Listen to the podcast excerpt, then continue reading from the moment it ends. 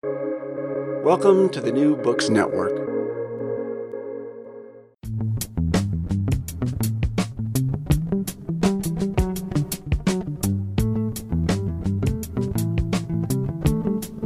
Welcome to the Why We Argue podcast, the Future of Truth edition.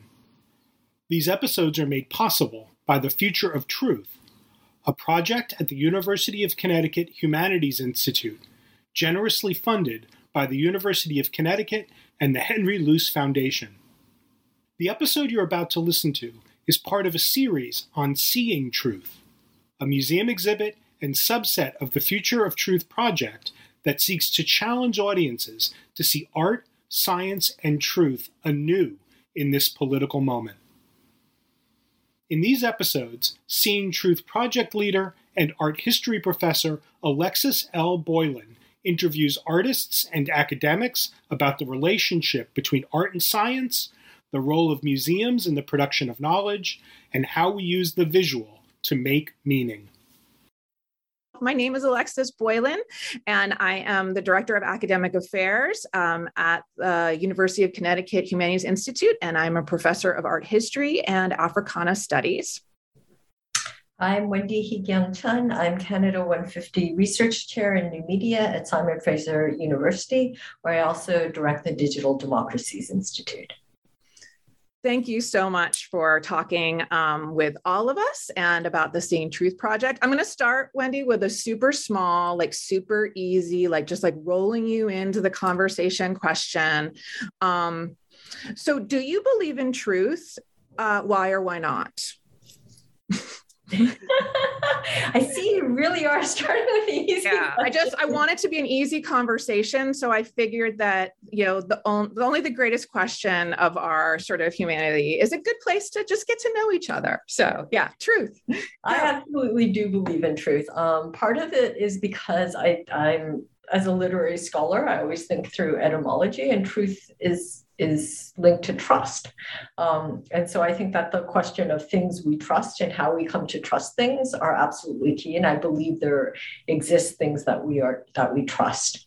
The line of thought that I follow is within history of science and the ways in which um, scientific truth emerged through the um, adoption of certain types of methodology that were supposed to be reproducible. They weren't always reproduced, experiments weren't always reproduced, but they were framed in such a way um, to be conceivably reproducible um, and therefore set up a certain circle of, of trust that would coincide with truth. So here I'm thinking of Steven Shapin's work.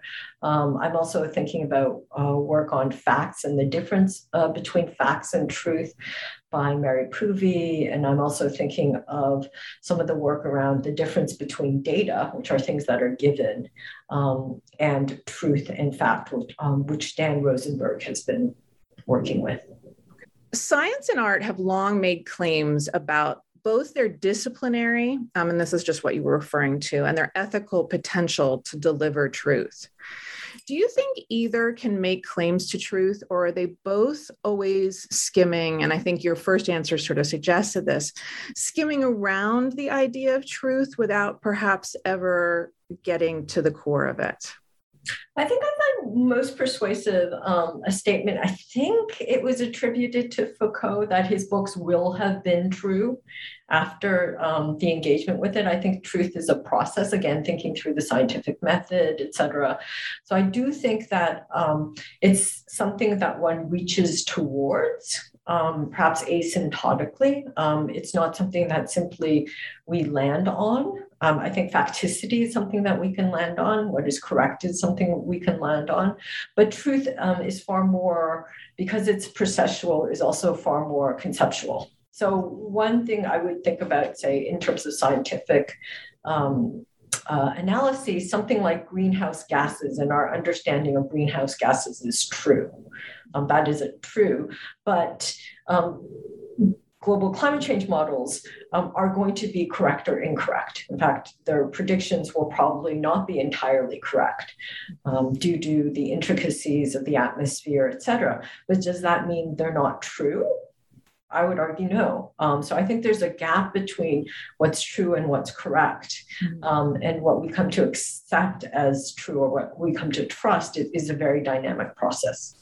So, how does art factor into that? Um, and I'm actually thinking of extending your sort of metaphor, um, uh, not metaphor, but your example of uh, greenhouse gases. And I was thinking about um, uh, a real sort of question that a lot of visual culture specialists have pondered and worried about is how is it that this truth of climate change um, uh, seems to be um,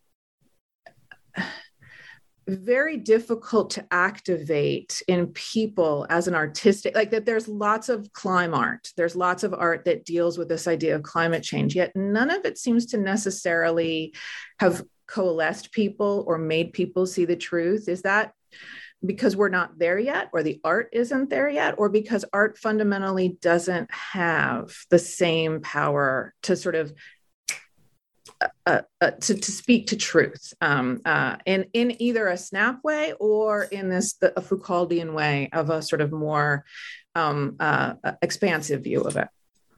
I think that the question for me is less art in terms of global climate change and more experience. So, what I find really convincing is um, Jim Hansen's argument that uh, global climate change is really difficult to understand because means are abstract. When, when you talk about the increase in a mean temperature, I mean, a mean is itself a, a, a computational construct. It came with a you know with massive processing. Um, and so, what he's argued is instead, what's important is that with global climate change, we now have events which are increasing number of events, which are three standard deviations away from the norm. So, we have global weirding. Um, and this isn't the norm, right? But it's a side effect of, of the increasing norm and the energy that's put in the system. But people can experience these weird weather events. And these weird weather events are actually what are convincing people more and more that global climate change is real. Um, and so I think there's a level of, of personal experience where I think art and I would say literature uh, is so persuasive is that people read things, people watch things, people look at things that have no claim to be factual or not factual, um, yet feel absolutely true. Um, one can think of the film that one watches, the novel that one reads, um, visual art or an exhibition that, that registers a, a, certain truth that is outside of the realm of facticity. And this is where I think art is so key. So I'm going to pivot a little bit to the question of museums, um, just because our project has to do so much with museums. But I think also I like to think of museums as a platform, and your work, of course, deals a lot with sort of how how we are delivered our information and our truths and our facts. So, museums promise to deliver and present and advocate um, knowledge, uh, data, um, uh, made into a visual uh, uh, or, or represented by visual objects. But is that knowledge always political and nationalist and tainted? In other words, how much sort of um, faith or how much um, how much stock should we put in museums and their ability to speak to truth um, in this in this historical moment? I think the role of museums is key, but for me, um, the work I find most convincing is Ariella Azoulay's um, work and her argument regarding potential history, which is that in order to um, engage with truth in museums, what we need to do is move away from the idea that the archive is a source of information um, and that these sources um, that the museum draws from are the past. We've moved away from the past, and this is progress towards understanding what the museum holds as um, potential history, as companions um, that aren't relegated to the past, that continue to exist, um, and that these archives give us ways to reenact and understand our relationships to them. And I think one example that work that is powerful for me, which isn't necessarily in the realm of museums, but I think gets to some of these questions, um, is around the question of uh, indigenous, indigenous residential schools and the ways in which um, students that, of course, were malnourished, they were maltreated. It was a, it's a huge blight on Canadian history. Um, but everybody knew they were malnourished, but rather than actually feeding the kids more, what they did was they decided to study them. Um, and so they took their blood and wanted to understand the effects of malnutrition on, on, on um, child development and tuberculosis. And that work became key to what's the called now the Canada Food Guide. Um, so to our understanding of what is healthy for children, and it's become standard and something that to which we always move towards. Now, the fact that there, we're now uncovering graves of um, children who were um, who died in the residential schools because of tuberculosis and malnutrition um, is being posited as this great uncovering, right, using this technology. But as many survivors have pointed out, we they've been saying that these graves have been there for the longest time, that the act of uncovery is actually an act of, of covering over in order to uncover what's been there. And I think that what's so key about thinking through museums and the evidence that it holds or the exhibits that it holds and the way it frames things is precisely that question of companionship and standards. To what extent can we use um, and, and again, a lot of the artifacts that are included, of course, were not considered to be art. There's a whole process in which people's artifacts then become art. Um, and thinking through, again, the relationality of them and not simply to the quote unquote original populations, but the ways in which they become embedded within our habits and standards, I think is crucial to opening up uh, this kind of dialogue and understanding what the what the museum can open up this is a little sort of off topic, but I just wanted to ask you you make this sort of really convincing case about people, the general public, like we could have a dialogue that would be different about truth and around Azoulay and this sort of idea of potential history. Like if we thought about archives as not stable, but as activist, and that we have to sort of deal with them almost as if they are um, a tenacious, um, capacious, alive entity to which different things will become apparent in different moments. There'll be a push and pull. But what I see in our political climate right now is actually a much more um, uh, a refusal of ambiguity, a hatred of liminality. And how do we how do we change that? But How do we, as people who want to see museums and archives and our computers and the internet as places in which truth can be reinvigorated and reimagined, how do we do that? How do we make it happen? I think one thing I do in the book is just go to the concepts that are fundamental to network science and social media and say, if we go to them, we go to the historical examples, right? The biracial housing project, we understand that there was so much more there than homophily, than um, similarity breeds connection. So I think that part of the reason to go back to these and to think through the populations that we touch um, is for me key to understanding and questioning what it is that remains. So again, for me, what a network is isn't simply the, the, the, clean lines, the node and the lines, but the gaps, the things that have been erased without which there would be no connection to begin with. And if we think through these gaps, then what opens up is, is an entire richness of, of human experience. Um, I think that one thing that I find troubling or interesting about this current time isn't that people are afraid of liminality, but everyone is claiming liminality. Mm-hmm. Um, and so the ways in which, you know, if you think through um, the ways in which stigma has now become, you know, a certain politics of recognition. So think about the incels and the ways in which, you know, what could have been once a stigma, the fact that you, you know, you are incelibate has now become a point of pride and also a point of community. Mm-hmm. Um, so, and it's through embracing of certain forms of liminality and insisting on this form of liminality as exceptional um, but at the same time linking it to other groups and then um, and all and they're all together around hatred of X. Mm-hmm. Um, to me is the important point. So there seems to be this bizarre, actually, inhabitation of these borderlands, um, and it's not what it was supposed to be. And so I think that thinking through the limitations of methodology, the limitations of thinking through uh, the ideas of liminality as the, the way forward towards certain forms of, of um, reconceptualizing the world for the better, I think is, is something we're being faced with. I would say that I don't know if it's optimism, but it's more like what else can we do?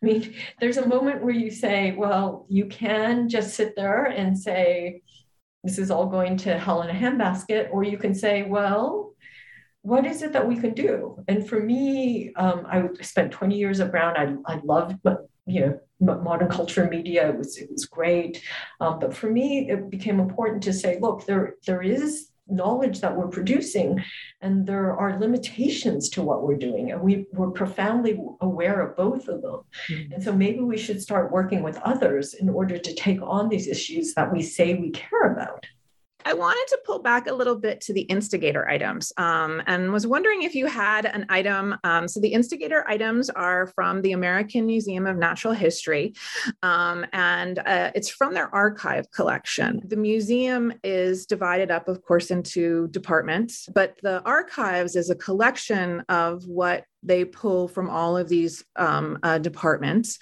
um, and what gets saved and what gets lost and, and all that sort of thing. And the instigator items are brought together um, in this sort of attempt to reframe what even an exhibition would be.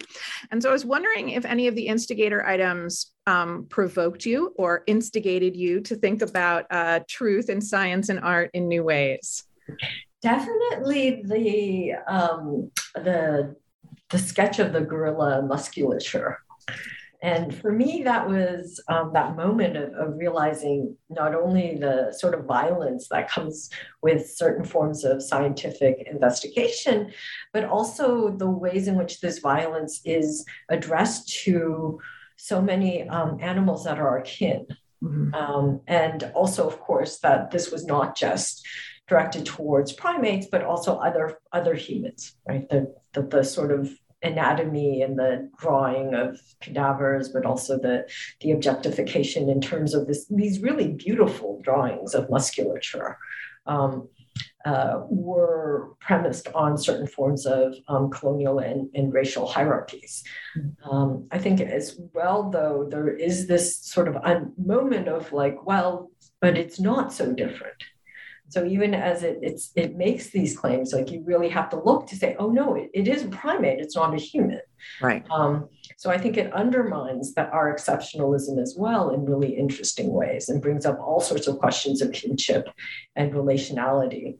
Um, as well as some of the issues of why we're so fascinated by these. I, I think of the body part um, exhibition, of course, that mm-hmm. the you know, which I find completely creepy. But there is this sort of fascination with the the details of understanding what is under the the skin, mm-hmm. and to what extent is revealing what is under the skin a way to relate ourselves to others, and what does it say that we have to dissect in order to get there as well. Well, I love the layers too. I mean, that always fascinates me is that, I mean, because that is a total visual construction. I mean, that is that is the work of sort of deciding. I mean, the the layers don't sit that neatly, like and the way that they're presented. But yeah, no, that piece is fascinating. It's also, it's also, it's it's very, it's almost life size. It's not, it's not life size, but it is in in in real life, it is quite large. And um the detail is stunning and again it brings out exactly that tension um, uh, and it's always interesting to me to have people look at it i find that there's two immediate reactions and one is like oh that is gross like you're not going to show that. And the other one is people fall into it um, and just can't stop looking at it. I do think that it is also for exactly what you said. It brings together all the various parts of the museum's enterprise, um, which is a scientific knowledge and visualizing that, but also this much longer history of where that knowledge pushes us to think about ourselves as humans and how we have used this information to discriminate um, to justify genocide all all of the other sort of things that have got how closely those are twinned um because uh, they're the same in in that object. So all right final question. Um uh and thank you so much. It's been really fun talking with you. So final question again a super easy one.